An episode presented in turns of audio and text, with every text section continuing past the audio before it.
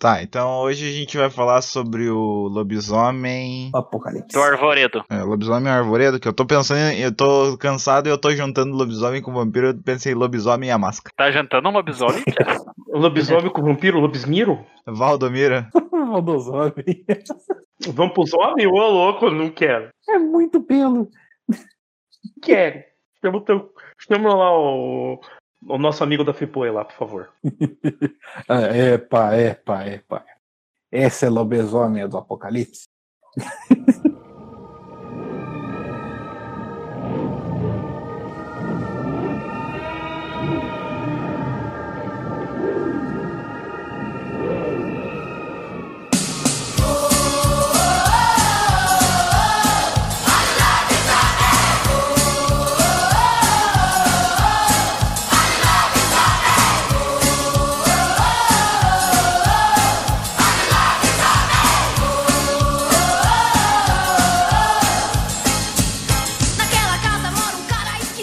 Salve, salve Terra Brasola e sejam bem-vindos a mais um Lore Trash. Eu sou o Alisson Seco e hoje nós vamos falar sobre comer carniça, né?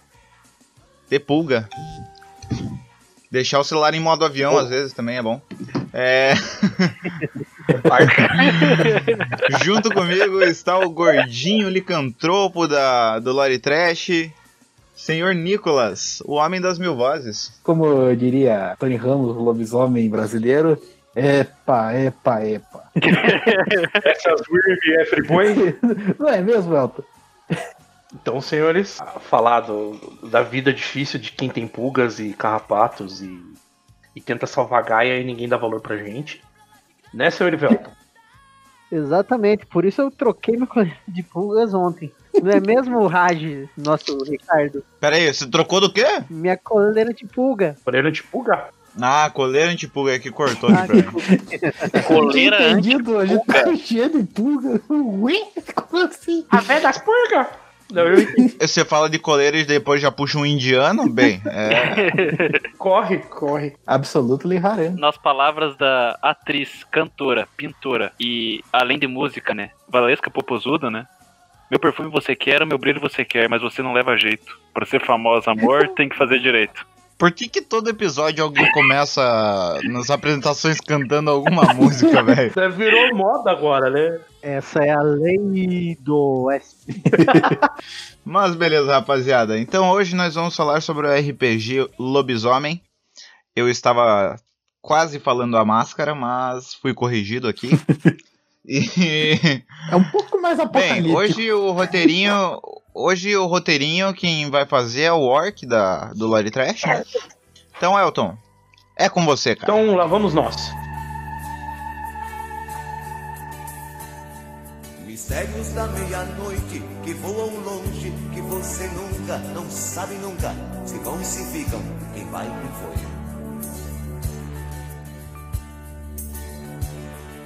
Impérios de um lobisomem que fosse um homem e uma menina tão desgarrada, desamparada, se apaixonou. Nós vamos falar hoje sobre Lobisomem Apocalipse. E definindo, né? Lobisomem Apocalipse é um jogo de RPG da editora White Wolf, que foi publicado aqui pela nossa digníssima querida Devir Livraria, que é uma bosta. É um dos mais conhecidos títulos da série Mundo das Trevas. É, também, né, tem 5, 6 só, né, tem que ser muito conhecido, né? O jogo, ele usa o sistema Storyteller para contar a história no enredo das aventuras, né, para você poder contar como vai ser a aventura e os jogadores vão jogar nesse sistema.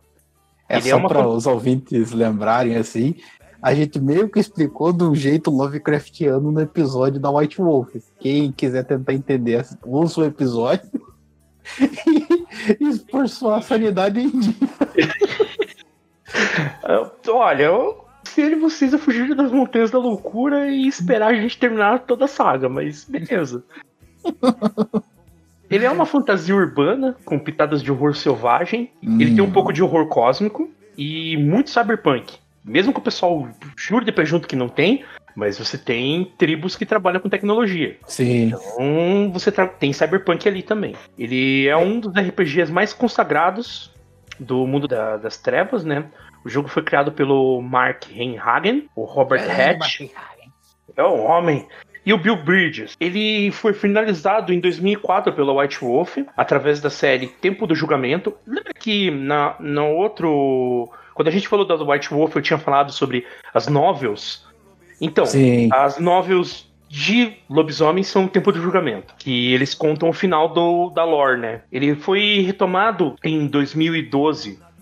pela empresa Onyx Path, e bem no aniversário de 20 anos do RPG. No caso, seria isso o básico para vocês entenderem o que é o Lobisomem Apocalipse, né? Agora, nós vamos brincar um pouquinho de como funciona o jogo. Assim, pode ficar tranquilo que eu não vou judiar de ninguém. A gente vai pegar bem de boa, assim, e muito do que eu peguei, você acha na internet... fácil. Então, sabe o que você acha também fácil na internet, cara? Pornografia?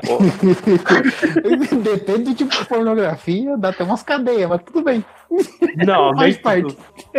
E furries. Nós estamos falando aqui de RPG, né? Muito importante. Caralho. Mas eu vou tentar evitar falar esses bagulhos de pornografia, porque a gente tá com o Raj na mesa hoje. Daí ele se empolga falando de umas festas com travesti anão, e daí não... Exatamente. Não, é melhor não. Essas coisas... Não, ainda quando é isso, ainda tudo bem. O problema é quando ele fala daquelas criaturas da Wyrm que ele anda agarrando aí. Cabrita, é! Mas agora chegamos num ponto interessante. Seria lobisomem um jogo de furry? Olha só. Então, né? É jogo pra quem é furry, mas tem vergonha.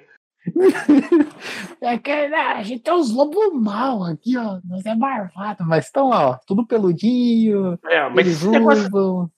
Esse negócio de furry é culpa do quê? É culpa daqueles lobos sarados gostosos fazer o quê? É uns lobos gostosos! Ai, Crepúsculo fodeu com uma geração.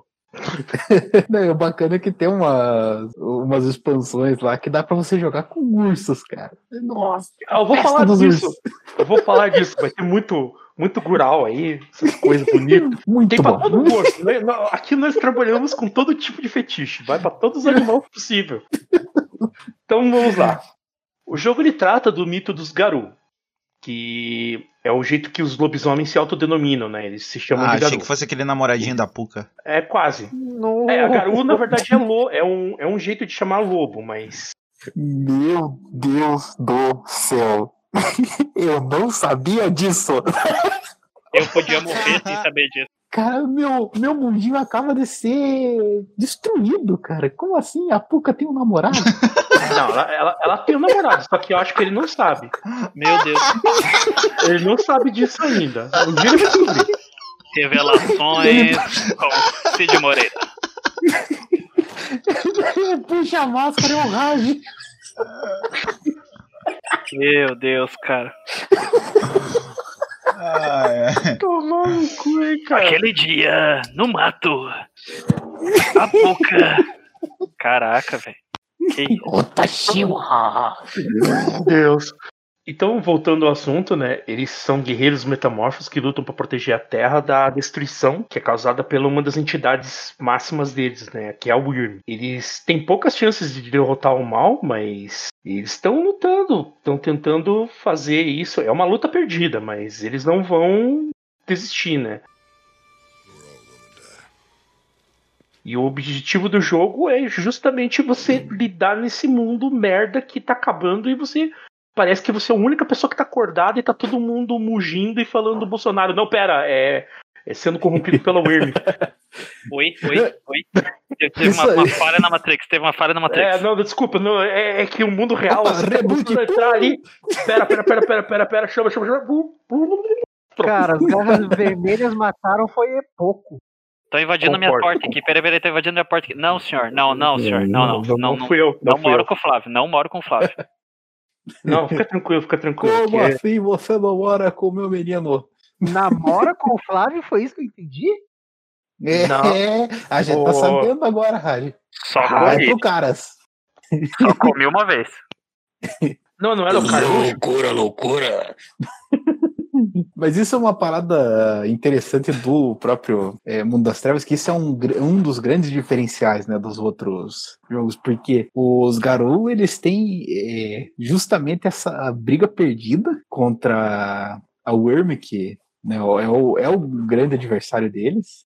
Por mais que a gente provavelmente vai falar mais pra frente das outras duas entidades máximas do universo. E é legal que, de certa forma, o jogo ele tem uma espécie de melancolia pro personagem, porque é aquela coisa, você luta desde que o personagem se descobre como um lobisomem, né? Desde o seu rito de passagem, né, que você acorda, você passa o resto da sua vida lutando pra tentar salvar Gaia. E no fim da história, a Gaia vai acabar.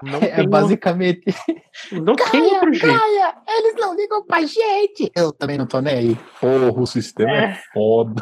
Eu sou o Capitão Planeta. Cara. Mas então, pra galera entender, você não... Por exemplo, assim, se um lobisomem te morder, você morre. Você não vira outro lobisomem. Como eram os mitos antigos. Isso é folclore. Sim, faz parte do folclore. E você, no Lobisomem Apocalipse, eles pegaram um pouco dos mitos antigos, lá de antes da Escandinávia, da Itália, lá. Não, me escuse! E onde a pessoa nascia com essa maldição, entre aspas, né? Então, o Garou, ele nasce e depois de um certo tempo... Quer dizer, ele nasce quando você for hominídeo ou lupino. Eu vou explicar isso pra frente. Então, só tô falando agora pra vocês entenderem. Mas se você for um impuro, automaticamente você já nasce fudendo tudo. Você já nasce lobisomem e não tem outra opção. Você vai ter que se adequar à sociedade Garou. Porque na primeira vez que você tem a transformação, você... Algum outro Garou vai te ouvir, porque eles ficam vigiando os lugares, né? Então não é simplesmente assim... O cara vai lá, virou lobisomem e matou... um monte de pessoa, não vai acontecer. Caralho, isso. Parece as velhas aqui perto de casa, então.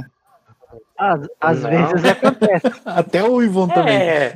Mas normalmente algum cara mais velho vai ouvir e vai dar um jeito de parar você, te levar para um lugar seguro e esperar você sair do frenesi, porque a primeira transformação de todo Garou entra o frenesi. Então ele vai ter essa transformação, ele vai entrar em frenesi, ele vai fazer merda. Alguém vai tentar tirar ele dali algumas vezes, né? Claro que tem lugares que não vai ter como, mas ele vai tirar você dali e beleza. A primeira transformação é basicamente um dia de fúria, né? Sim. Basicamente alguma coisa que levou ao estresse, que disparou o gatilho que fez a primeira transformação. Sim, é que nem os mutantes dos X-Men. A maioria deles, eles são humanos normais até uma certa idade e de repente acontece alguma merda e muito foda e ele vira mutante. Na hora o poder dele que tava dormente acorda e ele faz alguma coisa, né? No caso dos lobisomens também, eles entram lá no estado. E o que acontece? Por que não é documentado? Tipo, aliás, estamos falando do RPG, tá, gente? Então eu vou falar como se fosse o mundo real, mas não é o RPG. Vai ser tipo o episódio anterior. Mas é real para mim! Como não é real? Sempre foi real para mim. Como não é real? Sim, é real. Não mudaram o nome da moeda. Sempre terei Paris. Não, Londres é melhor, por favor. Infinitamente. Meu Deus. Cara, lembrou. Meu Deus do céu. Tá, lobisomem americano em Paris, pra galera entender a referência. E Londres é melhor, por favor. E Londres é melhor. Londres é melhor. O farol reflete no olho do bicho no meio da pista. Senti calafrio medonho quando vi criatura sinistra.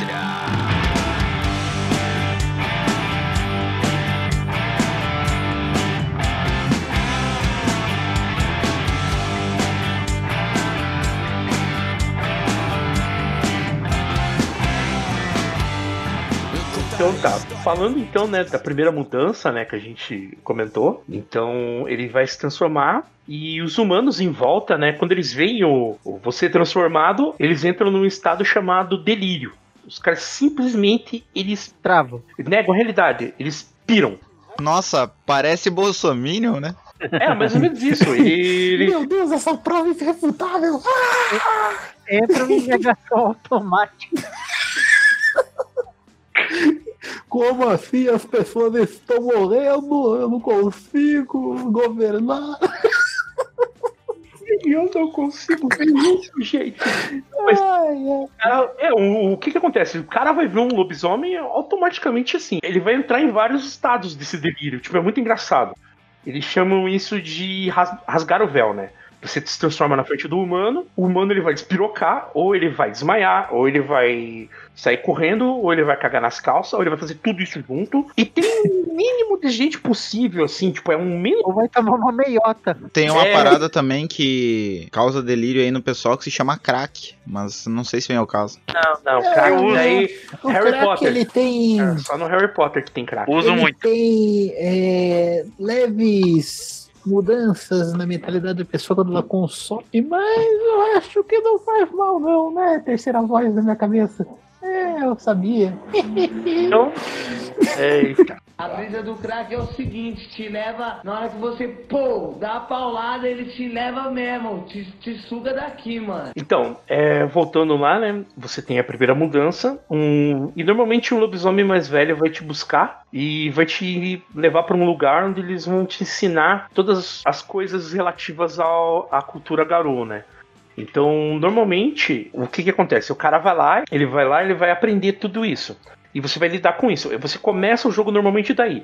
Claro, vai depender do narrador, né? Mas normalmente, quando o cara tá narrando, ele vai querer que você faça o rito de passagem, que é muito mais fácil pra ele, porque aí ele te explica as regras do jogo. Normalmente, pro novato, alguém que nunca jogou esse RPG, é muito fácil, porque você é apresentado pras coisas, né? Pras leis, a litania, vai aprender sobre a tríade e vai aprender sobre todo o resto, né? Eu pego a sandália, aqui ó, tudo bater, tudo bater, ela, sandália era.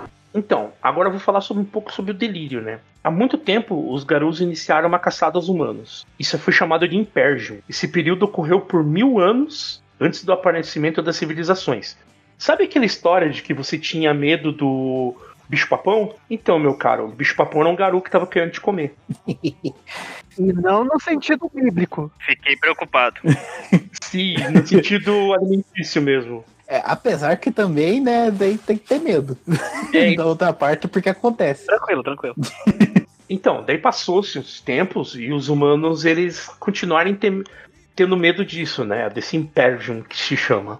E isso causou, né, o medo subconsciente que foi passando de geração em geração e criou-se o nosso sentimento de delírio hoje, né? Então, o que acontece? Hoje o cara, ele olha um lobisomem e ele pira, ele espiroca. Ele vai ter alguma reação lá, sei lá, ele vai sair correndo, ele vai chamar a mãe dele, ele vai...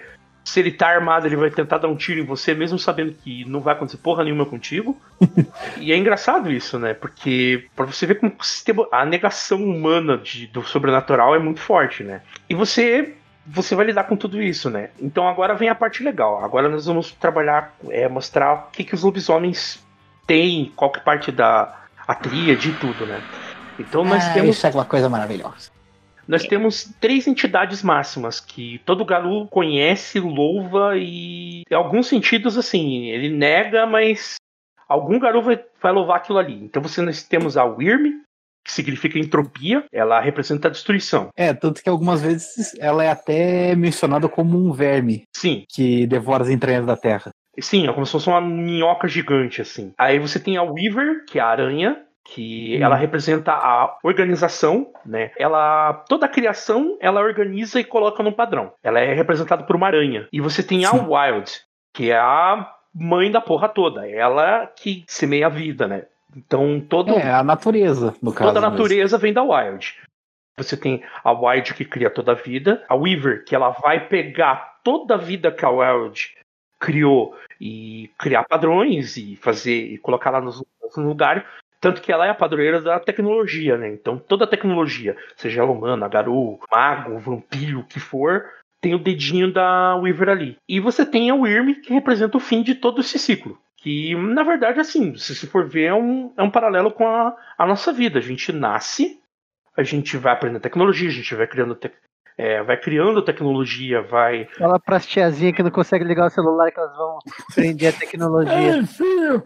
Ah, mas que liga os computer! Eu poderia, até gritar, ô mãe, só que a minha mãe ia vir aqui e ia atrapalhar a gravação. Ah, não, né? E tem o Irme, que é o fim de tudo, é a morte. Então nós estamos justamente nessa parte, né? Quando um filhote ele tem a primeira transformação, ele vai pro lugar, né? Ele tem todo um ensinamento de como funciona a sociedade de Garou, ele vai aprender até a escrever nas runas e pictogramas que eles utilizam, né? E depois acontece o rito de passagem. É muito alta a mortalidade dos filhotes nesse nosso querido rito de passagem. Praticamente 70% dos filhotes que entram num rito de passagem morrem. É muito comum isso. Porque você tem que ser guerreiro. Então, como é que você vai pôr um cachorro molengo aguapeca pra enfrentar o Irme? Não tem. Não botar você pra enfrentar um monstro, qualquer inimigo. E você morreu, fazer o quê, né? Gaia traga mais. Não tem problema, não. E isso é até uma parada bizarra, porque até colocando no mundo mesmo dos lobisomens, o ritual já é uma coisa perigosa e não existem muitos lobisomens. Isso é uma coisa também a se salientar, porque diferente do... num jogo que falaremos mais à frente, do vampiro, os lobisomens, eles são muito poucos. Porque o sangue lupino de muitas eras atrás tá tão diluído entre os novos membros e tal da tribo, que a cada dia que passa fica mais difícil um lobisomem ter um filhote. E com isso, a taxa de mortalidade deles também é muito alta. Mesmo o lobisomem sendo uma máquina de guerra. Que isso é uma coisa para se salientar, porque um lobisomem ele é muito poderoso.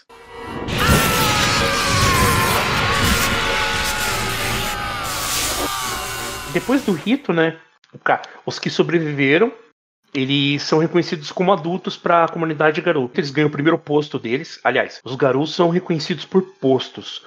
Você tem como se fosse ele tem um nome, né? Você tem um nome e ele vai te dar um sufixo. Cara, isso é muito complexo, mas eu vou tentar resumir só do básico, né? Você tem, então, o teu primeiro nome, que é Clear. Então, você é um Clear. Você é um adulto que não tem honra ainda. Você não tem honra, você não tem glória. Você não fez muita coisa ainda. Mas você vai adquirindo conforme você for fazendo as missões, for sobrevivendo aos eventos e for tendo as coisas, você vai ganhando, né? Tá ok? E eles se dividem e vão morar em lugares conhecidos como cairns, que eles são como se fossem locais sagrados, né? Onde você tem energia espiritual da Mãe Terra que te fortalece lá, né? Normalmente dentro de um cairn você é muito mais poderoso que fora dele. Então, e você tem o poder do Totem, que é um espírito que cuida de você ali, né? Você faz um contrato com esse Totem, que é um espírito animal, um espírito... qualquer um espírito... Tem os totens principais que são abençoados pela própria tríade. Você tem aliás, tem totem da Wyrm. O pessoal sempre esquece disso, mas tem. E é até interessante mencionar os Cairn, que eles também... A Umbra, para você entrar na Umbra, ele é muito mais fácil. Sim, sim. Ah, a Umbra é o mundo espiritual, gente. Então você tem o mundo espiritual, onde... as coisas acontecem. Por exemplo, você tem o mundo real. Você não vê espíritos no mundo real. Mas quando você precisa falar com o espírito, fazer alguma coisa que você tenha que mexer com o espírito, você vai para a Umbra.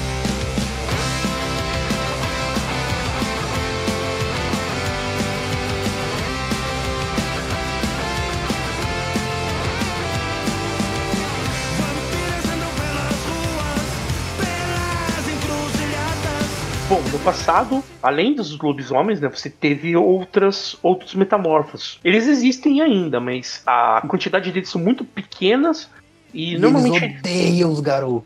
Sim. Por motivos óbvios, né? É, claro. Tirando os Gural, que são os metamorfos urso, que volta e meia eles estão...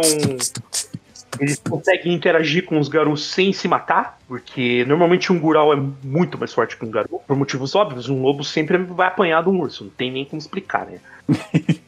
Então, essa rinha aí, falando em questão de... só desculpa interromper um pouquinho, mas essa rinha aí do urso e do lobo, eles fizeram na Rússia várias vezes. Na verdade, foi inconclusivo porque eram 12 lobos contra um urso. Então ficou inconclusivo porque eles acabam todos se matando no final. Mas agora a pergunta... O urso tava com um porrete? Porque todo mundo sabe que o urso briga de pau.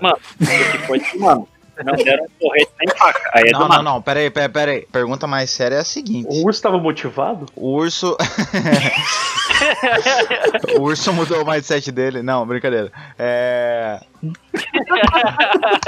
O urso, por acaso, tinha tomado um suco de laranja? Hein? Ele tava com a peça que ele queria? Voltando ao assunto, né?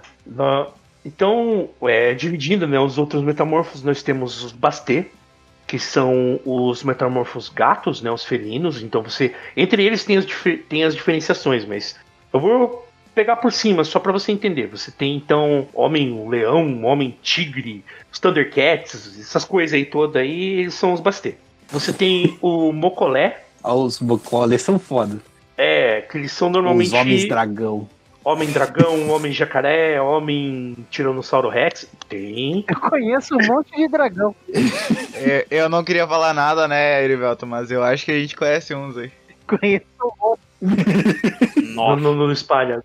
E é interessante aprofundando rapidamente sobre os Mocolé, eles são talvez um dos mais antigos metamorfos do mundo das trevas, e eles tinham a benção do sol.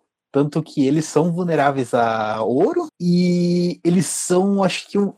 dá pra dizer que eles seriam os metamorfos mais poderosos do jogo. Esse negócio do ouro é o seguinte, pra galera saber. Ou se você pegar uma espada de prata e atacar um lobisomem, você mata ele. Se você pegar uma espada de ouro, ele vai ter um dano tal da espada, mas não vai ter um dano que vai fazer ele não regenerar. Não vai ser uma coisa que a gente chama de dano agravado. O Mocolé é o contrário. O Mocolé, ele é imune à prata, mas em compensação o ouro dá o mesmo efeito da prata. Tipo, é meio complicado assim de lidar. Bom, continuando, nós temos os Hatchkin, que são os homens rato. Aí, Raj, teus irmãos, velho. Eu ia falar que eles eram filiados do PSDB, mas já que o Raj é um deles, né, eles não podem ofender tanto. Qual foi? Fica mais...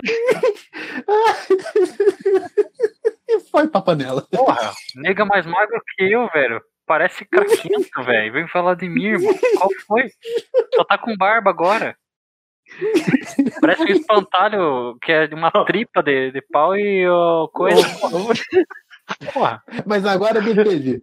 Quanto amor. Uma tripa motivada? Você tem que pensar o seguinte, Raj. Eu não tenho cara de anêmico. Nossa, como eu odeio você, cara, na moral. Falou que você tem E. coli. Como eu te odeio. E. coli não, pô, E. coli é sacanagem. Eu mato uma tia. Isso é maldade. Isso que não toma banho no Gange. O Gange não faz mal nenhum. Tá, mas beleza, vamos voltar lá pra família do Hatch, quer dizer, os Hatchkin. Tá, então, Hatchkin, eles são os metamorfos rato e eles vivem nos esgotos. É o Mickey Mouse da vida real, tá lá passeando lá no esgoto lá, enchendo o saco de todo mundo e levando doença. Nós temos os Korax, que são os metamorfos que eles viram corvos, né? Aliás, eles são os únicos metamorfos que os Garou não caçaram. Por incrível que pareça, eles têm uma certa ligação com algumas tribos e tudo, então, tipo, os Garou meio que... passaram um pano e fingiram que eles não existiram ali e deixaram eles viver. Você tem os Roqué, que são os homens tubarão. Nossa, os homens tubarão também é um outro bicho bacana, porque é uma coisa que a gente acabou não mencionando, mas muitos deles, dessas tribos, de outros metamorfos, eles têm uma etnia, como por exemplo os Bast e os Mocolé. Eles são africanos, em grande maioria. Alguns têm a etnia indígena. Os homens urso, eles... eu não me lembro se eles são europeus ou eles têm aquela coisa dos índios norte-americanos. Sim, a maioria era índio norte-americano. Você tinha norte-europeus na Rússia. Sim. Alguns Gurau viviam lá na Sibéria. E daí quando você vai nos Roqué, que são os homens tubarão, a grande maioria são japoneses ou de outras bandas ali daquela parte da Ásia. A região dos arquipélagos, ele era muito comum ter Roqué. E os Roqué ainda tem, né, a vantagem de ser virtualmente imortais, né? Eles, independente de quantos anos passem, eles continuam seguindo a vida. E eles têm vantagem também na regeneração. Normalmente o Roqué não morre Se você, por exemplo, cortar um braço dele fora, beleza, ele vai fugir. Depois de um ano tem um braço de volta. Um pouco mais claro que o resto do corpo, mas tá ali. Firme e forte. Tipo, é um negócio meio engraçado. Bom. Um braço napolitano. Que delícia. Nós temos os Nuisha, que são os nossos queridos, maravilhosos metamorfos coiote, que a maioria deles são odiados pelo Garou. Por motivos óbvios também. É, que eles são os trapaceiros. É, não todos, né? Tipo, algumas tribos gostam deles. Nós temos os Naga, que são os metamorfos serpente. Os Naga também são outra tribo interessante, porque eles têm a... Eles, se eu não me engano, eles são os juízes do mundo, né? Uhum. Eles que vão atrás de manter o equilíbrio no mundo todo. E eles são também outros que são muito poderosos. É, os Nagas são interessantes porque eles quase não interagem com os Garou, eles só interagem pra limpar os carnes que são corrompidos. Eles só vêm pra isso. Normalmente vem uma pack deles e, nossa, eles limpam o lugar e acabou. É, normalmente, assim, quem é corrompido tem medo desses caras, porque eles não sabem brincar. Eles resolvem. My only business is business. É mais ou menos isso aí. Killing is my business and my business is good. Bom, nós temos os Gural, que são os metamorfos ursos, né? Os nossos irmãos do norte. Então eles vivem na região do Polo Norte quase toda. Independente se você vai ver metamorfo urso, tanto lendas de metamorfo urso, tanto entre os esquimós, entre os Sami, entre os povos legendários lá originários da região da Sibéria, os nórdicos, os índios norte-americanos, os Siouxes, todo aquele povo que vivia no Alasca. Então, eles vivem lá. Lá é o lugar deles. Você tem também os Ajaba, que são a tribo africana, né? Que ela é totalmente africana, né? São os metamorfos hiena. Eles vivem na África. Tipo, eles quase acabaram todos por culpa dos Garou.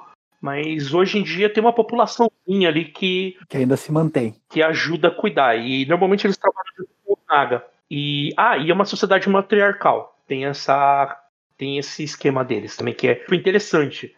Que quem manda entre os Ajabas são as mulheres. Tipo, homem não manda porra nenhuma. Por isso que eles conseguiram voltar e se estabelecer, né? Porque se fosse homem já tinha morrido tudo, porque não sabiam nem fazer nada. He's got a point. E nós temos, pra fechar aqui, né, os Ananasi, que são os que eu por mais que eu tenha aracnofobia, eu acho eles muito foda. São os metamorfos da aranha. Semente de aranha.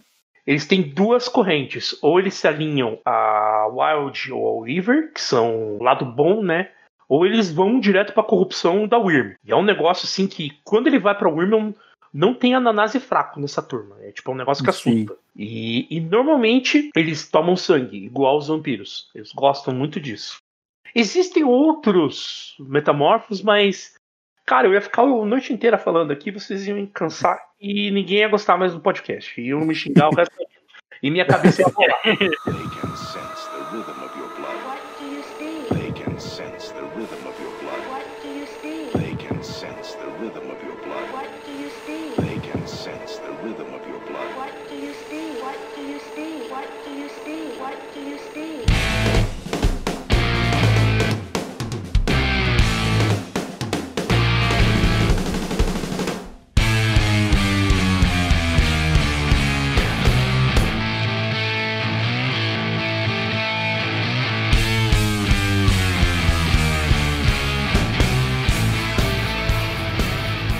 A gente falou sobre todos esses metamorfos e tal, mas agora vem a grande dúvida. Por que muitas dessas tribos odeiam os Garou? Então, rolou um negócio chamado Guerra da Fúria. Na Guerra da Fúria, os Garou acharam que eles eram especiais, queridos e amados pela mamãe Gaia, e os outros não, então eles resolveram que eles tinham que matar toda a concorrência. E eles quase conseguiram. Eles mataram quase todos os metamorfos, menos alguns que sobraram. Que são justamente esses que eu tô contando pra vocês. São os oficiais, né? Que estão por aí. E normalmente quando você dá de cara com algum metamorfo, você jogando com um Garou, dá de cara com algum metamorfo de outro tipo, a chance dele querer te quebrar na porrada, te levantar na bicuda é muito grande. É tanto que acho que Se eu não me engano, tem um suplemento do próprio lobisomem que menciona que os Garou até tem receio de ir para regiões como a Amazônia, justamente porque lá é cheio de metamorfose. Eu achei que era por causa da malária. Eles não pegam doença nenhuma, é uma merda. Você vai morrer pela Wirmes, você não morre de doença. É por causa do histórico de atleta deles. É todo Garou tem histórico de atleta. Ele faz flexão com o pescoço. Todo garoto. Os bichos são uns trapézios ali, ó, que Diego Hipólito pira. Nossa, praticamente o Bambam. Ele olha... O monstro tá saindo da chora. Depende de qual forma ele estiver também, né? É, também. Mas normalmente você vai enfrentar um garu, ele não vai estar na forma... Ele vai estar numa das três... Ele vai estar numa das formas. Você tem três formas, né? Você tem a forma humana, que eles chamam de hominídeo. Você tem o Crinos, que é o monstro... A forma de combate mesmo? Que é a forma de combate. Que normalmente quando o cara tem Crinos, você... Independente, você pode ser um vampiro, cara. Você vai pensar 10 vezes antes de querer enfrentar o cara. Porque você não sabe o que o cara é. Exato. E tem a forma lupina, que é o nosso querido lobinho, que é... Não, tem outra forma. Não, você tem formas intermediárias, né? Você tem uma forma que eu não lembro agora o nome, que... Glabro. É Glabro, que é o entre o... 25% lobo, 75% humano. E eu posso citar alguns filmes, assim, pra o pessoal identificar quem é quem, qual forma? Manda ver, cara. Então vamos lá. Crinos. Crinos normalmente é aquele lobisomem fodão que dá cagaço na galera, né? Que tem os filmes Silver Bullet, Dog Soldier, The Howling, do Underworld, né? Esses, normalmente, estão na forma Crinos, que é aquele lobisomem do trapézio gigante. A forma Glabro é aquele cara que faz a barba, Tony Ramos, né? 25% lobo, 75% humano. Tem o filme Lobisomem, Lobo, A Maldição do Lobisomem. Pro pessoal mais moderninho, tem essa série Teen Wolf, Caminho das Índias. Pra falar dos filmes brasileiros, tem o Lobisomem na Amazônia e o Coronel Lobisomem. Não, pera aí, a palavra do dia é Tony Ramos, então? Hoje essa vez é Tony Ramos.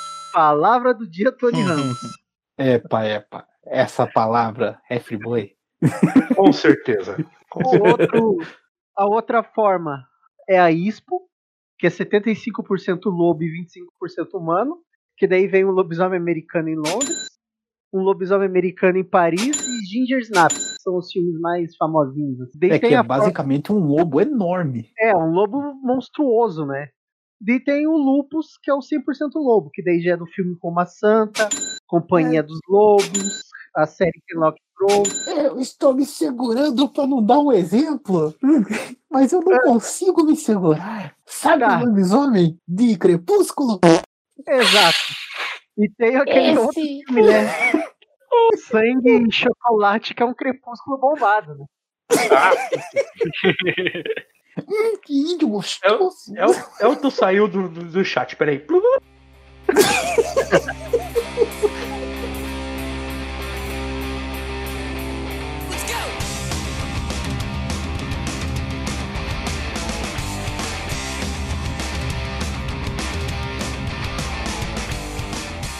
Vou falar sobre uma parte da cultura dos Garou. A primeira coisa que nós vamos falar é sobre a litania. A litania é como se fosse os mandamentos, né?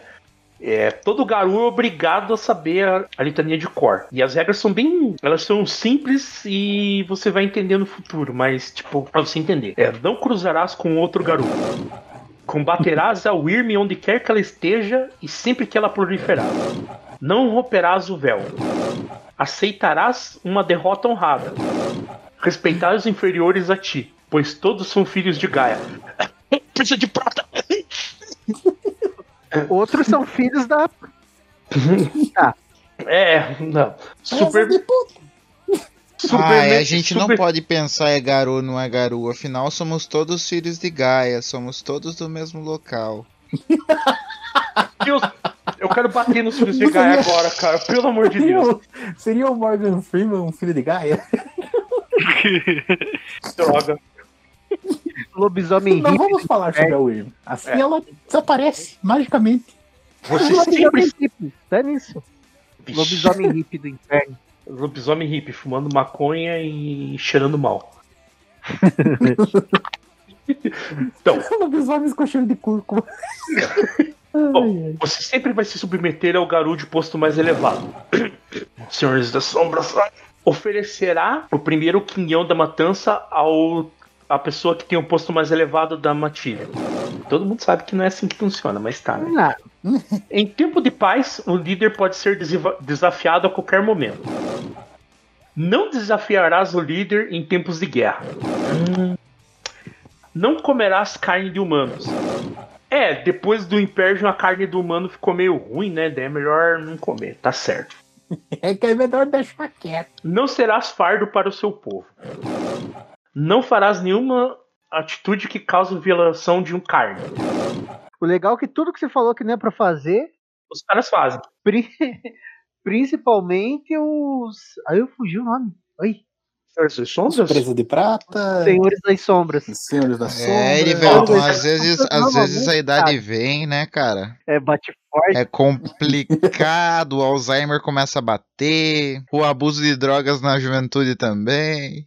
Daqui a pouco vai aparecer e pedir ajuda pros computer. Qual é a tua? Como assim? Abuso de drogas na juventude? Que isso, cara? Que você tá falando aí? Qual foi?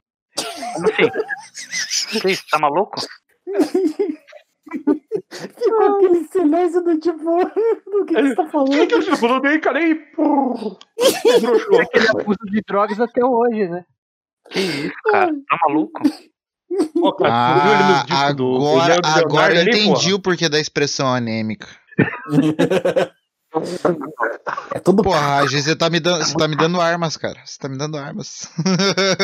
Tô te dando armas, eu vou levar minha arma aí, palhaço. Palavras são como balas, cara. Por isso que eu falo errado. Daí eu tenho que ficar consertando na edição, né? Bem legal. Bom, agora eu vou falar sobre as raças de lobisomens, né? Você tem os lobisomens hominídeos, que são lobisomens que nasceram dos seres humanos. Então, uma pessoa normal até ela certa idade e ele vai virar um lobisomem. Normalmente, alguém da linhagem dele era um lobisomem, ou em casos muito raros, tipo o pai ou a mãe, né?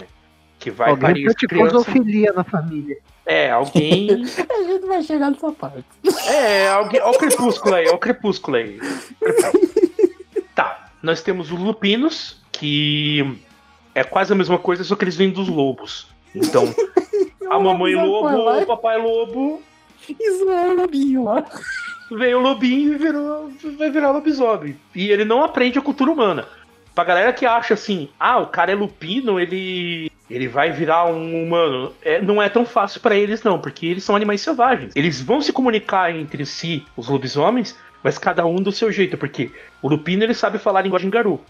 O hominídeo ele tem que aprender a falar. E nós temos a terceira, que é o pessoal fudido que... Cara, dá dó, porque normalmente são esses caras que sofrem mais, né? Opa, sou eu. Que são os impuros. É, porque ele nasce na forma de crinos e a forma natural dele é crinos. Ele não vira um humano, ele não consegue virar nada que não seja crinos. Ele não tem... Sim. E ainda tem a chance de acabar matando a própria mãe no parto. Normalmente a mãe vai ter que se transformar pra poder ter a criança, porque senão... A criança é um pouquinho maior que uma criança normal, né? Tipo, umas 5 vezes. Ela arregaçou tudo! Vai sair rasgando, coitado do neném, né? Isso que dá ter relações incestuosas. É. Doutor, traga minha cola. Normalmente, assim, o impuro, ele é filho de dois garus. Por isso que lá na litania fala que você não pode cruzar contra o garu, por causa disso. Porque senão vive impuro. E agora eu vou falar da parte legal, que são as profissões. Não, mas antes tem uma coisinha a falar sobre os impuros, que sim, todo claro. Impuro tem um defeito. Ah, sim. Ele ou nasce com chifres, que é o que geralmente o pessoal pega, só que pelo amor de Deus, pessoal. Vocês que estão ouvindo e fazem isso, tem um pouco de criatividade, vão tomar no cu. Porque o cara tem chifre, viu muito Beastars, o maldito. Uma vez eu fiz um puro que ele era vesgo e manco. Aí, ó. Isso daí é bacana. O meu amigo tinha um que tinha asa de morcego. Pô, pode. Será que falar tudo errado conta? Como? Imagine, ele fala, ó, tá coçando meu imbigo. Eu digo que isso daí é uma grande impureza. É um indício. É um indício. Não. Ou de duas uma, ou ele é um redneck ou ele é um impuro, mas eu acho que não é redneck. Só você ver se ele tá pegando a prima. Quem nunca? Daí é impuro. Aí, ó. Falou impuro, aí o Raj já abriu a boca, é. Que atira a primeira pedra. E também outra coisa é que os impuros, todos eles são estéreis. Porém, há uma profecia. Não chegaremos aí ainda. Que vai nascer um mono?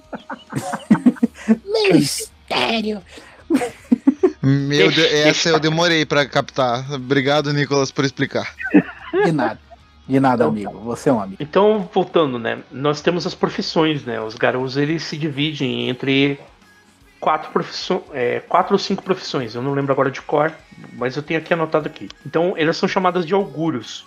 E a tua profissão é determinada pela fase da lua que você nasceu. E são 5. Ô, cara, eu já não tô curtindo muito essa parada aí, que a astrologia não é muito verdadeira, sabe? É, vai falar com o Olavo de Carvalho.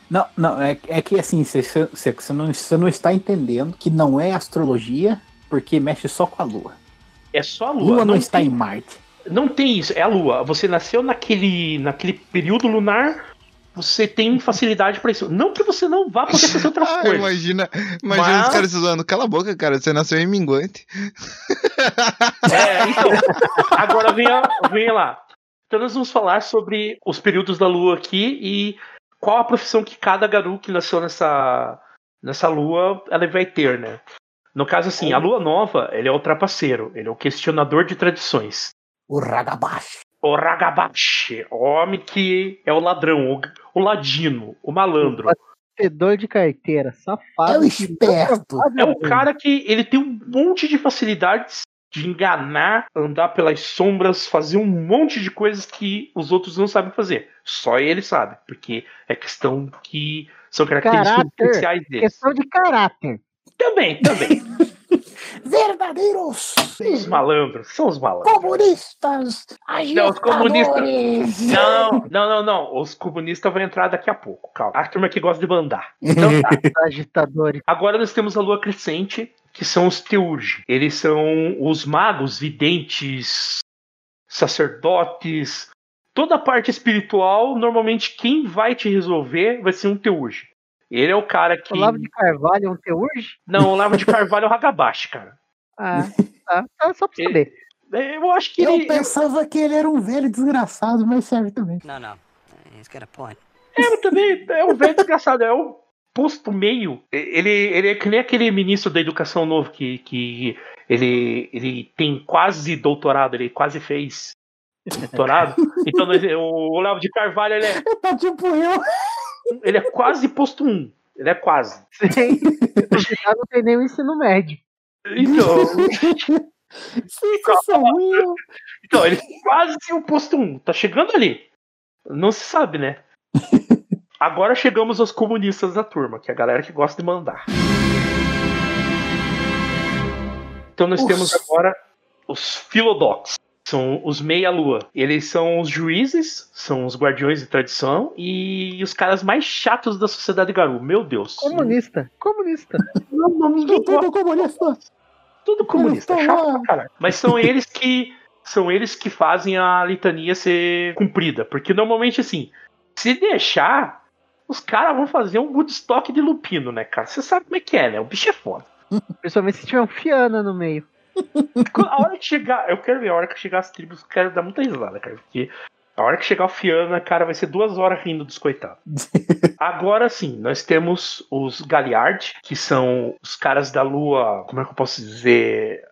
A lua gibosa, a lua bonita. Eles são os dançarinos, eles cantam normalmente, eles vão contar as histórias dos garotos antigos, do que eles fizeram. Vai ser aquele cara que vai cantar Por exemplo, se ele for um roedor de ossos, que é uma tribo mais urbana, ele é o mano do hip hop que vai contar daquele cara que mijou naquela árvore, naquela...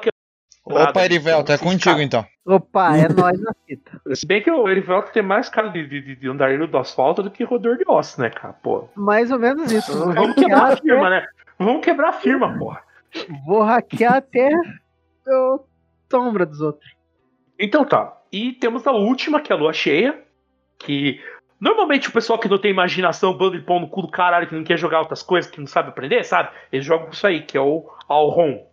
Que são os guerreiros, os protetores, os caras que vão de linha de frente. Que normalmente quando você for enfrentar uma PEC, vai ser o primeiro cara que vai pular em você. Cara, mas... eu jogo RPG pra meter porrada. Se for pra ficar fazendo jogo político, eu faço um podcast.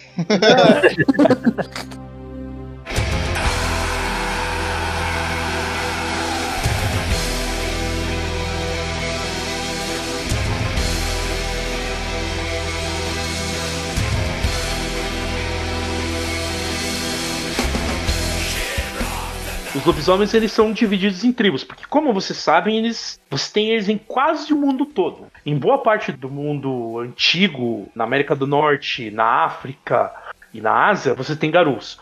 Só não tem garu muito na América do Sul, porque por motivos da Guerra da Fúria, os metamorfos são todos pra cá, os outros, né? Então pra evitar morrer, não sei se vocês concordam, eles se separaram, espalharam pelo mundo. E eles têm as tribos que...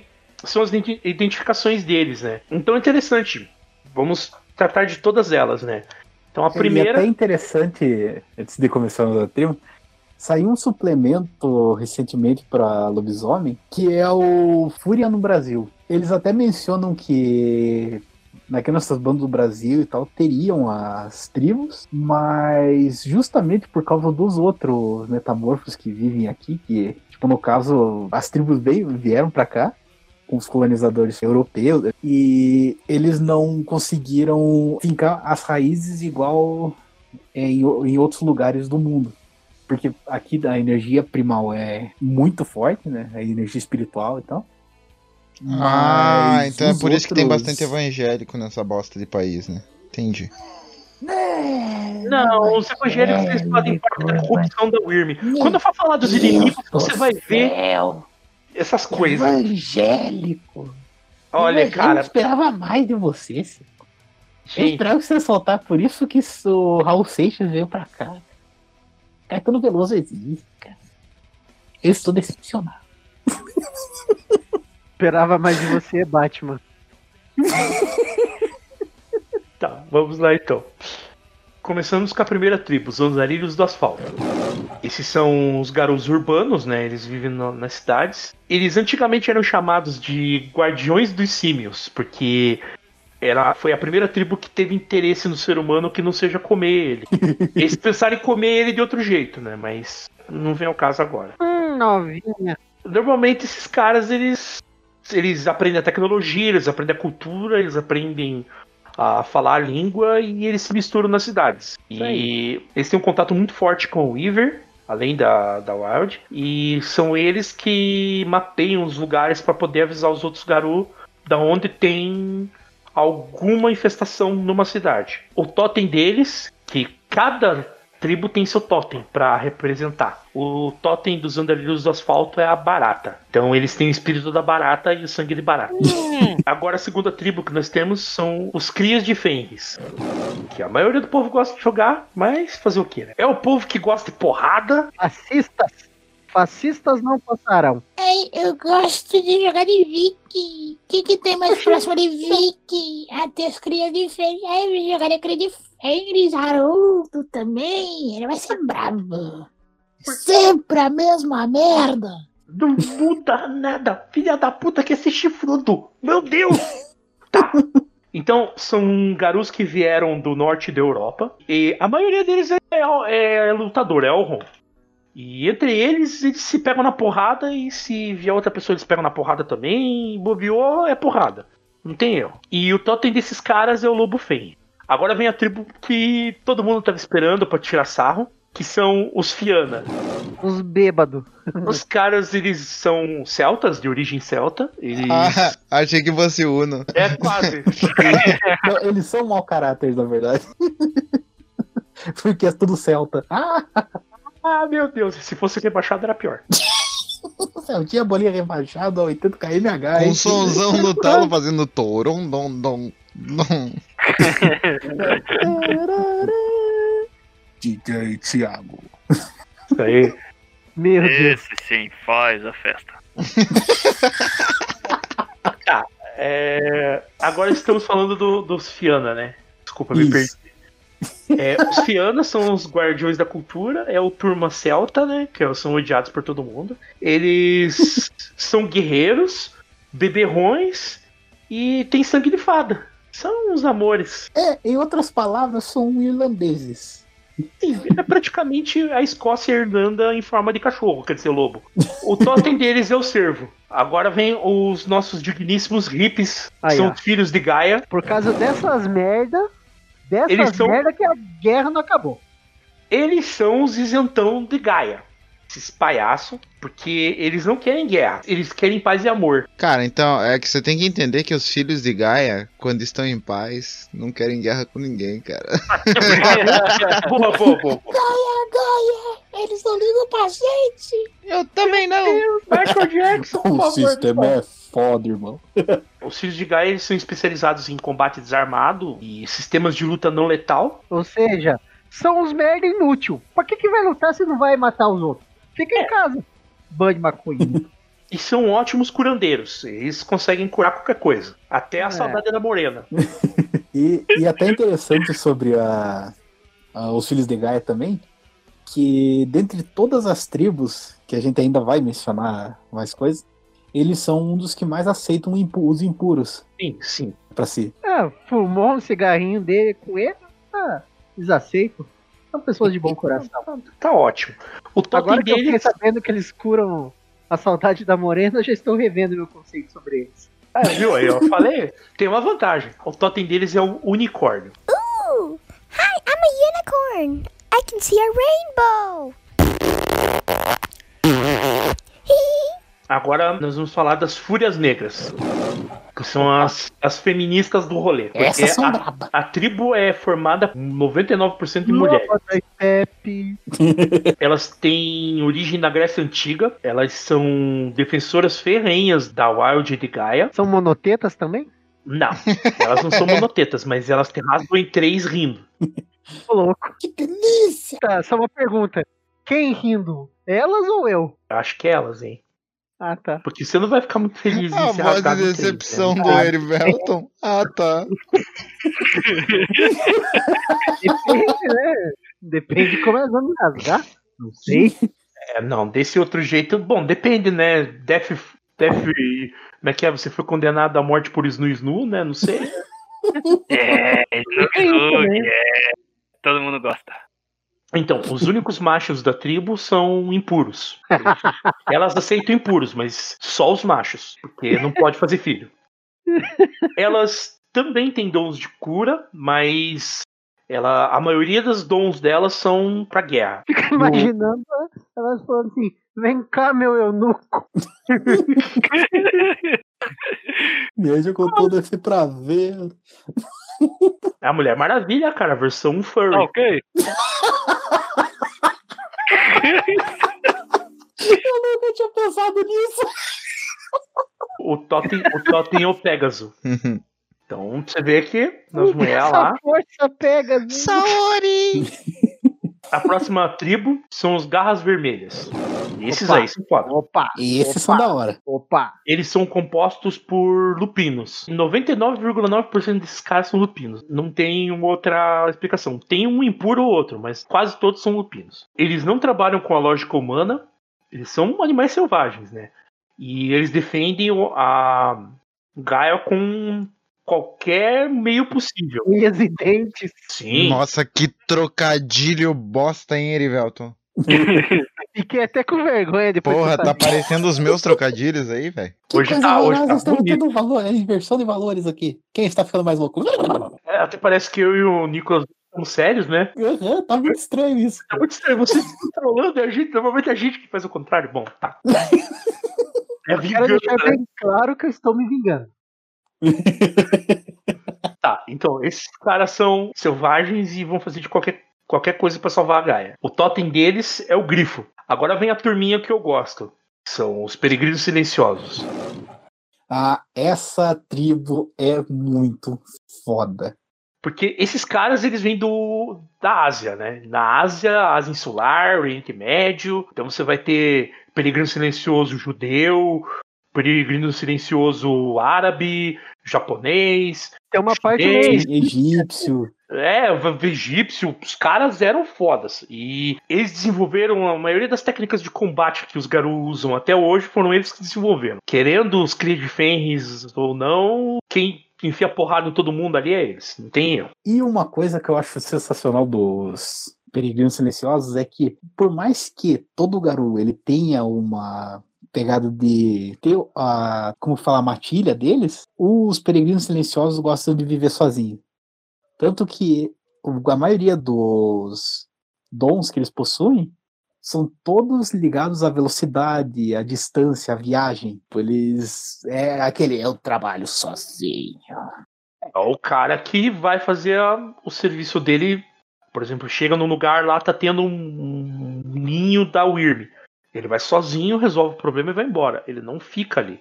E ele não interage com outros garotos. Quer dizer, eles até interagem, mas é muito raro. Não, mas os outros garotos, eles já ficam meio com medo, né? Porque eles só aparecem quando a merda tá falando mesmo, né? Sim, sim. É muito raro. É, existem lugares onde eles ficam. Normalmente, você tem monastérios que são só deles. E eles aceitam um garoto ou outro diferente ali pra dar uma conversada com os caras, pra aprender a filosofia deles. Mas é muito raro. Mas tem. Tanto que no compêndio deles se explica essas coisas. É muito legal. E eles são os caras que resolvem o problema mesmo. E o totem deles é a coruja. Agora vem a tribo dos Mandão. São os presos de prata. Eles... é, os presos de prata. É uma coisa complicada. É praticamente cara que manda na porra toda. Normalmente os presos de prata são os líderes. Quase toda a audiência, quando os anciões se juntam e tudo pra conversar, são eles que ditam o ritmo de tudo, né? Eles são sangue puro. Normalmente eles cruzam entre humanos dos melhores estirpes. Tipo, é tudo sangue azul. Os caras são meio estranhos, assim. E eles não têm impuros, porque quando o impuro nasce na tribo, eles matam. Não tem outra opção, né? Tipo, não tem chuchume negra. É, não tem chuchume negra. É, normalmente esses caras, eles vêm da Rússia. E esses caras eles sofrem de uma doença. Por causa desse negócio de só casamento consanguíneo dos humanos, e eles escolherem esses humanos, que são frutos de casamento consanguíneo, pra cruzar com eles, pra ter lupinos, os caras nascem meio com os parafusos a menos, sabe? Tipo, a maioria deles é meio louquinho. Sim. Pra não falar pouco. Eles têm os dons deles, são todos voltados à liderança. É assim, existe... manipulação. É. Não, manipulação são... não, manipulação a gente já vai chegar nesse. É, esses caras... os caras que têm os dons. Mas os presos, normalmente... a maioria deles são filodoxos. Tem Alrons, que são famosos e tudo, mas tipo assim, é 1, 2 guerreiros, pro resto ser tudo louco da cabeça. E fica lá mandando. O totem deles é o falcão. Agora nós vamos falar da tribo, da outra tribo, da tribo da quebrada, os caras foda. São os roedores de ossos. Cara, o bacana dos roedores de ossos é que, mano, eles são os mendigão. Não tem outro... é o povão mesmo. Aquele cara que não é tem nada. É proletariado mesmo, Zio. Proletariado. E eles são os caras que têm o jogo de cintura. Eles são verdadeiros sobreviventes, na verdade. Que na verdade, eu acho deles mesmo. Eu acho engraçado deles que o totem deles deveria ser a barata. Porque, pô, os caras sobrevivem aos piores cenários possíveis. Tipo, só vai sobrar o quê? Se der uma guerra nuclear, sobra uma barata e um roedor de ossos. E um Nosferatu. Sim. São os únicos 3 que eu conheço que dá pra fazer isso, mas... então, os roedores, eles estão misturados com todas as raças, eles não ligam pra se o cara é hominídeo, se o cara é lupino, se o cara... ali é família. Todo mundo se ajuda, porque ninguém tem acesso a porra nenhuma, então eles têm que se ajudar. Tanto que tem um dom deles que eu acho fantástico, que é o grude. Puta que pariu, cara, é a melhor coisa que tem. Que é basicamente assim. É legal. que ele pega qualquer merda que ele achar, coloca no recipiente e gospe. Então vira um troço comestível. É então uma mexidinha assim pra misturar bem, vira uma geleca tá verde. Pronta mistura. É praticamente o cozinheiro do Shrek, tá ligado? Cara, eu ia falar isso, você teve que falar, eu lembrei. Então, os bichos são fodas, cara. E a maioria deles é composto por hagabashis. Não sei porquê, né? É quebrada mesmo, não tem erro. E o totem deles é o rato. Agora, falando de manipulação, né, senhores? Nós temos os caras que... São seis. Os nossos queridos senhores das sombras. Os caras vêm lá da puta que pariu do leste europeu. Eles são guerreiros absurdamente fodas, igual os Crias de Fênix. Né, se não forem mais fodas que o Crias de Fênix. O problema é que eles perdem mais tempo manipulando do que lutando. Ah, mas tá certo eles. Pra que lutar se você pode fazer os outros fazerem isso por você? Exato. Então. E até um paralelo interessante entre os dois... Porque enquanto os Presas de Prata têm essa coisa da monarquia na tribo deles, os Senhores das Sombras, eles são políticos mesmo. Sim. Não, ou eles um derruba o outro com uma facilidade absurda. Não é à toa que essa é a tribo beta, né? É a segunda na sucessão. Se acabar os Presas de Prata, eles são quem assumem a porra toda. Por isso que eles estão sempre manipulando ali. E porque eles querem acabar com a concorrência, né? Sim, vai dizer que tá errado. Nossa, eles são uma das... Eu particularmente acho uma das tribos mais da hora, apesar de que... Eu também acho. A Dali Silenciosa, pra mim, vai sempre viver no meu coração, mas esses são muito da hora. São. Eles são foda. Os Senhores das Sombras, né, então, eles têm como lema pra resolver o problema com a Wyrm que eles usam qualquer meio, seja fazendo a negociação com vampiros, seja fazendo negociação com espíritos, seja enrolando, seja trapaceando, seja fazendo o que eles puderem fazer. Eles vão fazer pra tentar acabar com a Wyrm. Eles não... Em outras palavras, os fins justificam os meios. É o lema dos caras. Eles não... Se eles têm que resolver o problema, eles vão resolver o problema. Não tem discussão. Por isso que é uma das tribos que o pessoal olha meio com o olho torto, né? Uhum. Caras assim que são complicados. O totem deles é o avô trovão. É o espírito... O totem deles é o mais difícil pra conquistar no jogo, né? Sim. É muito raro você conseguir tudo pra você ter ele como totem. É tipo, vai muito investimento de ponto pra conseguir ele, cara. Mas compensa muito. Normalmente assim, se você tem um KR guerreiro, você vai querer ter o Fenris. Mas se você quer resolver o problema, o Avô Trovão é o canal. É ele que vai fazer o negócio. Oh yeah.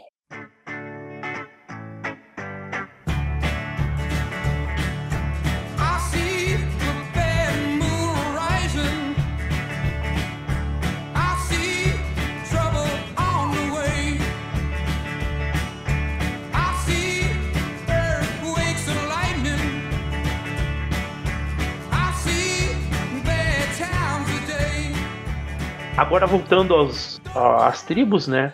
Nós temos os Nuctenas, que eles são os índios norte-americanos. Eles são as tribos dos xamãs. Eles têm todo um sistema de lidar com a espiritualidade. Eles sabem tudo o que acontece na Umbra. É um negócio que chega a ser engraçado. É a tribo dos vigilantes, só que não os vigilantes do mundo real. Eles não são como os andarilhos ou como os peregrinos silenciosos. Eles são os caras que cuidam da parte espiritual. Glória a Deus. Glória a Deus. Eles seriam... que, né, cada uma dessas tribos também, eles são de uma parte do mundo, né? Os Uctenas, eles seriam os Silks, né? Tipo, sim. Entre os tipo, Silks, os Apache. Normalmente eles seriam os queridos Apaches, né? Passou batida essa, hein? Silks and the Banshees. Oh, cara, eu não vi. Caralho, eu falei cisão, mas pô, verdade.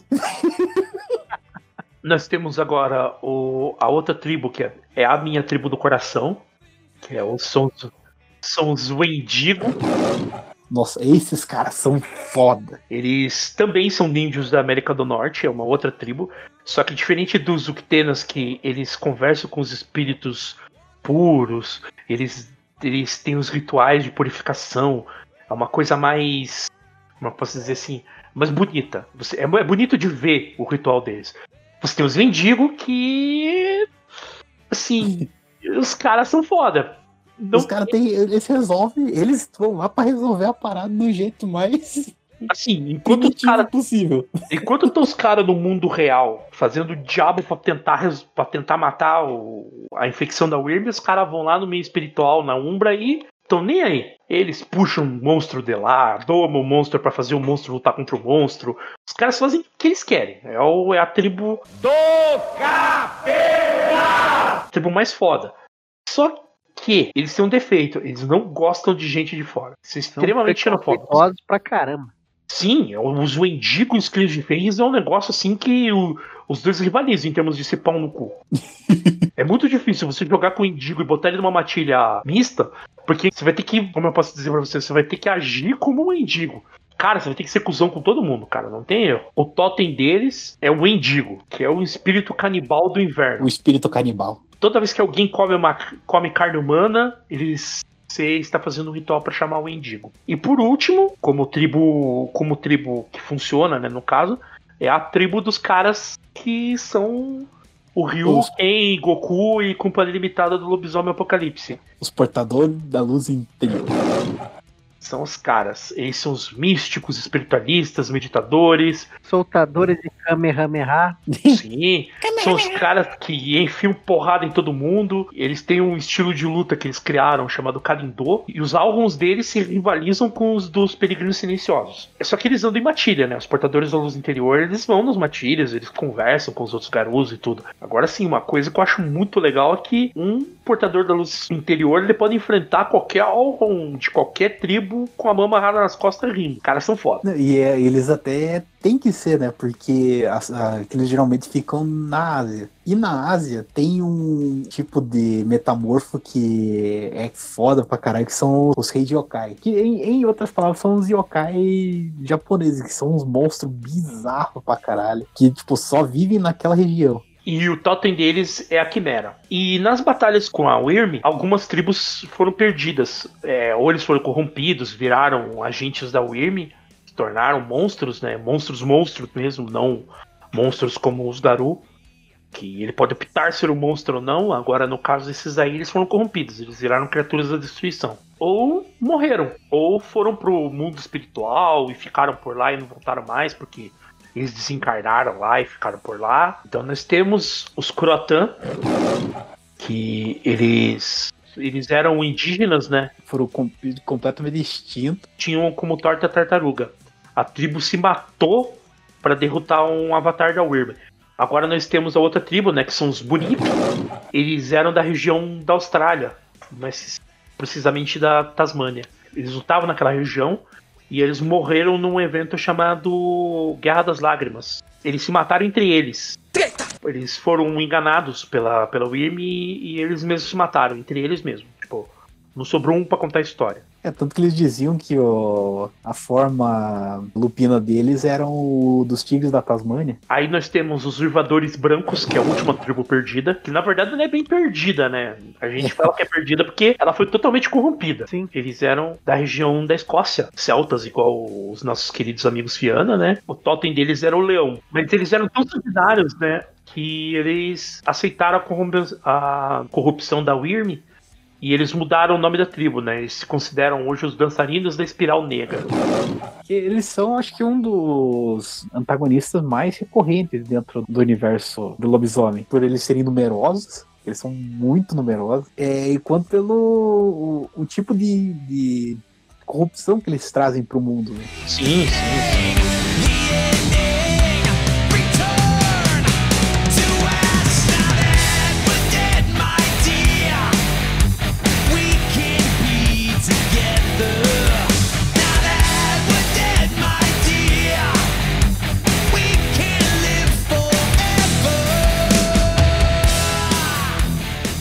Então agora a gente vai falar sobre os postos, que é a hierarquia, né? Então você tem o começo, né, que é o Cleia. Eles são o posto 1, é o pessoal que passou pelo rito de passagem e tá vivo. Eles estão ali pra aprender a cultura e eles estão aprendendo com os outros garotos mais velhos que tem outros postos. Pra você subir de posto, você tem que ter uma quantidade de honra e glória. Você vai ganhando honra e glória fazendo missões, resolvendo problemas, apaziguando, curando. Por exemplo, você foi lá e curou um outro garoto, você ganha honra e glória. Ah, você foi lá e... Por exemplo, os Clive Fênix e as Fúrias Negras estão querendo se matar dentro do lugar. Você foi lá e passou o gogó nos dois e fez os dois não brigar na hora. Você também ganha honra e glória. Você vai conseguindo adquirir isso e você vai galgando posições dentro da comunidade Garui. E com isso você vai aprendendo poderes novos. Então, o Clive normalmente é o primeiro. Aí você vira um Foster. Que são muito comuns, porque normalmente a galera não passa muito deles não, tá? Boa, Foster. Ah, achei que eles tinham bastante amigo imaginário. É, quase. Agora eu já imaginei, irmão, só Foster para amigos imaginários cheio de lobisomem. Vou chamar o Blue Pera. Irmão, só Foster para o Caim lendário. Aí você tem o Adren, que são os postos 3. Eles são respeitados. Normalmente é... Eu não sabia que ia acontecer isso. Desculpa, é mais forte do que eu. Normalmente um Adren é um cara que ele foi aceito por algum cara muito velho pra poder ensinar pra ele como é que usa ele. Corrompendo a novinha. O Adren não é tão novinho assim já, né? Já tá meio ali. Meio rodado. Qual a sua idade? Tenho 27 anos. Meu Deus do céu, você está muito velho. Qual a sua idade, Nick? Não vamos falar sobre isso. Daí você tem os Atron, que são posto 4. Eles são os mentores. Eles que ensinam os Adren, os Foster e os Cliff. Normalmente eles que são os caras que controlam os carnes. São os caras que vão receber as missões. Eles que vão, em alguns casos, resolver algum problema maior. Por exemplo, chega um lugar lá que tem monstros de nível muito alto que ninguém vai conseguir matar. Aí são esses caras que vão lá bancar o Chuck Norris e matar os caras. É tipo o STF dos lobisomens. Não, é que na verdade o STF vai entrar agora, né? Que são os anciões. Eles são os postos 5. Esses são os caras que sabem as coisas. Normalmente assim, se você for ver em idade, o ancião ele tem mais ou menos uns 80, 90 anos. É um cara assim que ele viveu muito. Ah, aliás, o lobisomem normalmente ele vive muito, mas muito pra caramba, tipo, até uns 200 anos, dependendo do cara. É muito tempo pra fazer merda. Isso a gente supondo que ele vai morrer de velhice. Não, porque normalmente se o cara chegou no posto 5, você pode crer que ele vai morrer de velhice. Porque o cara é o cara. O cara que posto 5 normalmente assim, ele é aquele cara que ele só vai entrar na briga pra resolver o problema. Ele é o Vegeta. Assim, os caras estão lá apanhando. Peraí, ó. Olha os meu Deus. Eu realmente não sei o que comentar sobre isso. Normalmente o posto 5 são os caras que eles resolvem as coisas em conclave. Eles não vão lutar, porque se eles forem lutar, eles vão destruir tudo. São os caras que eles têm acesso aos poderes mais fodas que existem. Tipo, por exemplo, um guerreiro de posto 5 é aquele cara que ele pode transformar a garra dele em prata, matar o outro garu com tapa. Esses caras normalmente eles só vão pra uma luta ou pra alguma coisa quando é uma coisa muito séria. Tipo, por exemplo, uma criatura muito, muito, muito poderosa. O cara ele tem os paranauê de não ser detectado, de chegar pelas costas e matar o cara numa pancada só. São os caras que sabem tudo de como funciona a mecânica. Normalmente esses caras eles não lutam, porque 90% dos problemas são resolvidos pelo pessoal mais jovem. E acima deles, nós temos os lendários.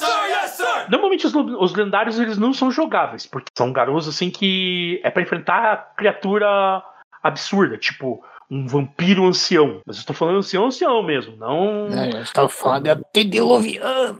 Não digo isso. Temer, assim. Tipo um Matusalém, tipo Temer. Agora vem a grande dúvida: o Temer seria um antediluviano ou seria um ancião? Eu acho que o Temer seria um ancião, um Matusalém.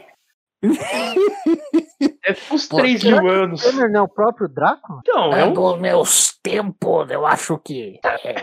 Cara, é melhor a gente não dar esse título de Drácula pra ele, porque daí ele não vai renunciar ao título. Não, eu não quero. Na Terra Prometida. Então, Agora eu vou citar os heróis, né? Porque esses são os caras que vão chegar no fim do mundo, né? No final da lore do Lobisomem Apocalipse, são esses caras que participam do negócio. Que é o Lord Albrecht, que é um Presa de Prata. É o Yuri Margrave Konetsko, que é um Senhor das Sombras. Tem o Gogol Fangsfirst, que é um Querido de Fênix. E o Zizak, que é um Dançarino da Espiral Negra. Carai. Esses são os caras que são os lendários. É o cara que ele tem a pica de 496 quilos e 365 metros de comprimento. É o cara que vai... Que não tem como discutir com um cara desse. Você só come. Ó, falou em pica, o menino ficou feliz aí, ó. Tá até babando. Né? Tá salivando. Que nojo. Ainda mais que ele já parece um lêmure, né? Com esse olho saltado. Meu Deus do céu. Como a gente falou sobre... Seria ele um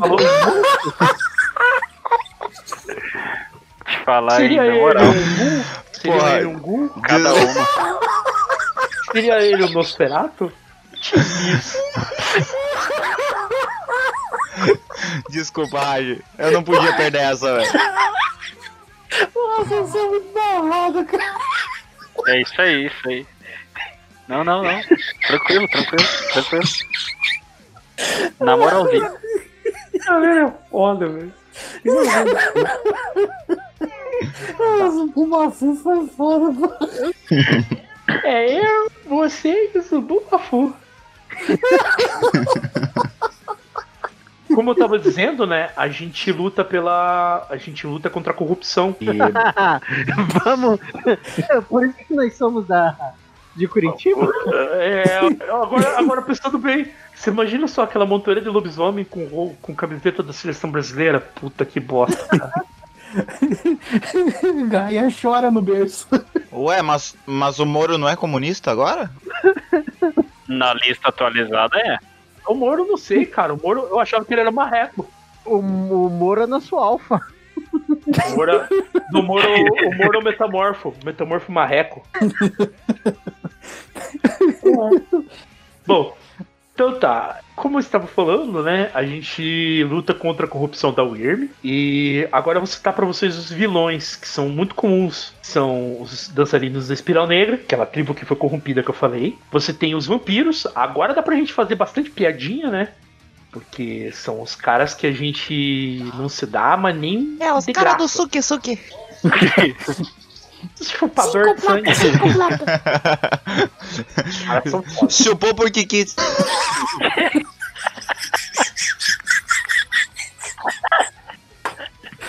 O Nicolas chega a perder, velho. Rapaziada, hoje eu tô afiado. Tá, então nós temos os vampiros, os dançarinos de Espiral Negra, como eu tinha dito. Nós temos os magos. Os escondedores de cobra? Leviosa! It's Leviosa! Stop, Ron! Stop! Aqui, ó! Letra bruxinha danada!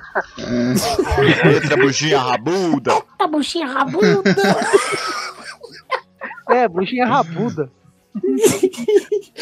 Ai. E por último, não menos importante, nós temos os malditos. São as criaturas que a Wyrm cria pra matar a gente, tipo os rastejantes nexos, alguns Bolsonaros. Tipos, os Bolsonaros, que são aquelas coisas que parecem gente, mas não são. Corporações. Cara, já imaginou um golpe de uma criatura bolsonarista e tipo, ataque de cloroquina? Meu Deus, agora que a gente falou todo o cenário, todo esse negócio, agora eu vou dar um exemplo. Você imagina, um cara corrompido da Wyrm, seja um vampiro, qualquer bosta dessa, ele vai lá, ele cria um ghoul e ele cria um remédio que ele diz que vai curar uma doença que na verdade foi causada pela corrupção da Wyrm também, e esse remédio na verdade ele vai corromper toda a humanidade. E o remédio seria a cloroquina e o nosso ghoul preferido seria o nosso chimpanzé Naro lá. Ok? Então, daí, agora a gente explicou todo o cenário, né? Foi coisa pra caramba. Mas, voltando lá ao assunto, a gente pode agora fechar, né? Porque eu acho que não tem muita coisa pra mostrar. Se vocês quiserem fazer uns comentários... Peraí. Falou em fechamento? Então é transição, Nick. Transição! Nunca vi rastro de cobra, nem couro de lobisomem. Se correr, o bicho pega, se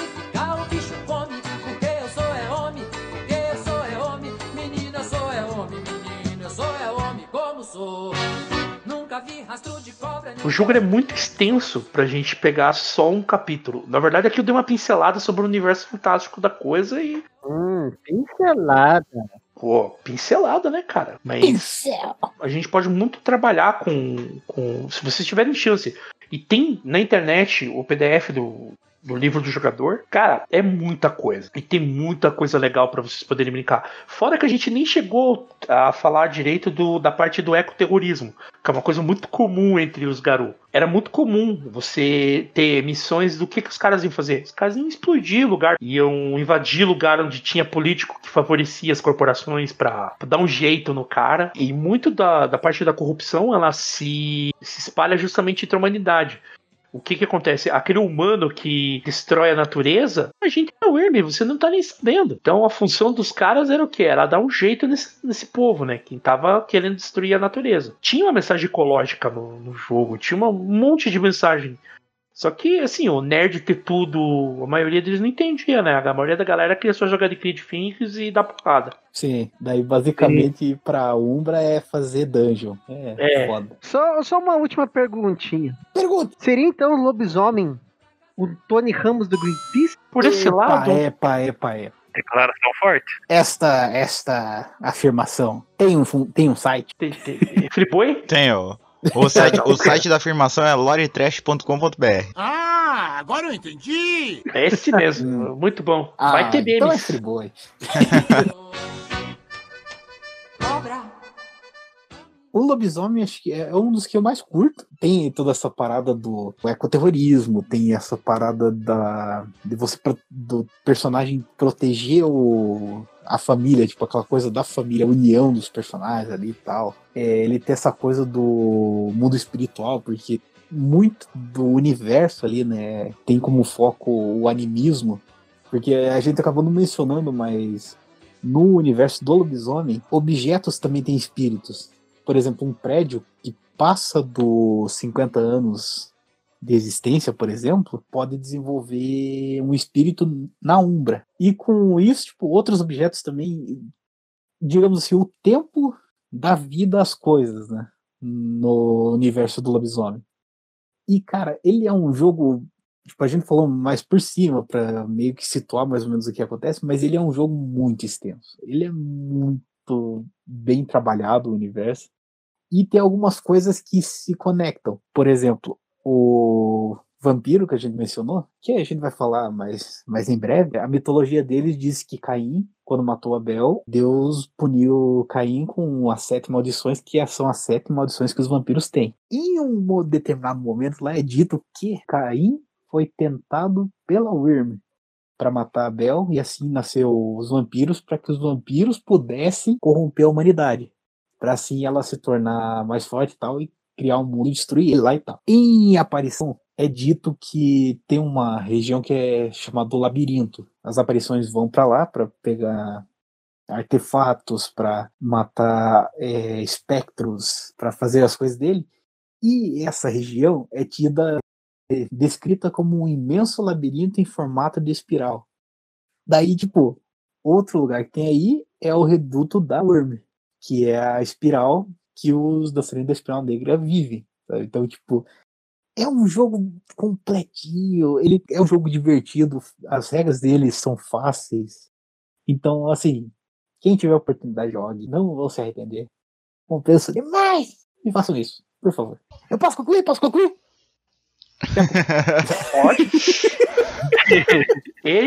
Muito bem, então, já que demos todas as pinceladas necessárias sobre o assunto, claro que falta bastante informação, porque é algo muito grande de se falar em só algumas horas de podcast. Mas mesmo assim é uma ideia para vocês ouvintes conseguirem entender o que é o mundo do lobisomem. Tendo dito isso, nos resta apenas uma coisinha, não é mesmo? Aquela tradição básica de final de episódio. Eu gostaria de pedir a pessoa para pedir a música desta vez. Ah, era o Erivelton que ia pedir, mas beleza. Vai? Vai lá, atravessado. E, cara, o que combina com todo esse jogo, cara? Homem com H. Belchior, Populus. Eu jurei que você ia falar nem Mato Grosso, mas tudo bem. Caralho, é verdade. Mas Populus é mais foda. Muito bem, ouvintes. Então fiquem aí com Belchior Populus. Até semana, da semana que vem, ou a próxima semana, ou essa semana mesmo, vai saber.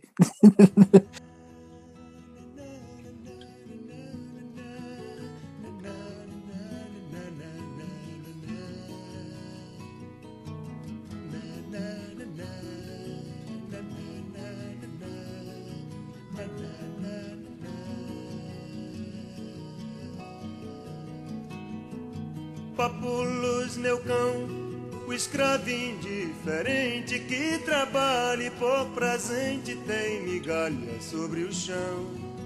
Populus, Populus, Populus, meu cão, Populus, meu cão, Populus, meu cão.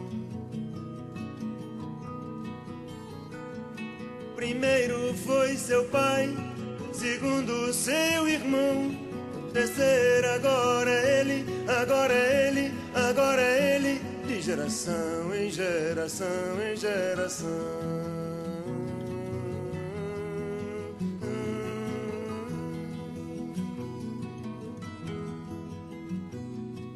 No Congresso do Medo Internacional ouvi o segredo do enredo final sobre Populus, meu cão, sobre Populus, meu cão. Documento oficial em testamento especial sobre a morte sem razão de Populus, meu cão, de Populus, de Populus, de Populus. Populus, Populus, Populus, meu cão, Populus, Populus, Populus, meu cão. Delírios sanguíneos, espumas nos teus lábios, tudo em vão.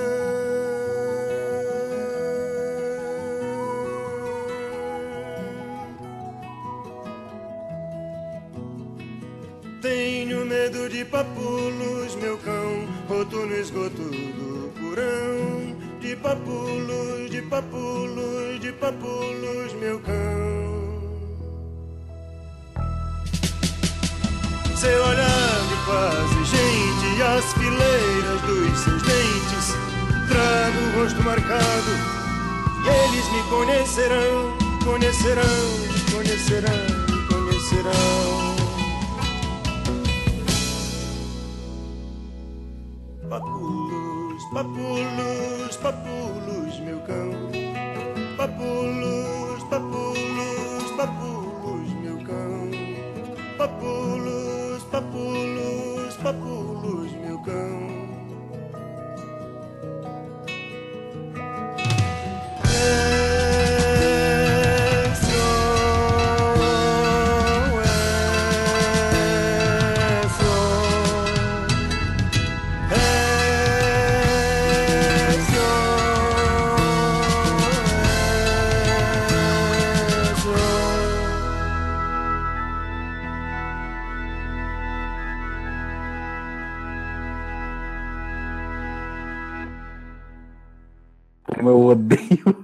O Discord no celular. Sai dessa internet e dá oi, velho. Não, pior que é da Vivo. O problema é o celular mesmo. A internet é da Vivo, o celular tá morto. O celular do cara é o Blackberry. Eu derrubei isso daqui uns dias num balde com cloro. Eu acho que tá começando a cobrar um preço. Ô, coisa boa.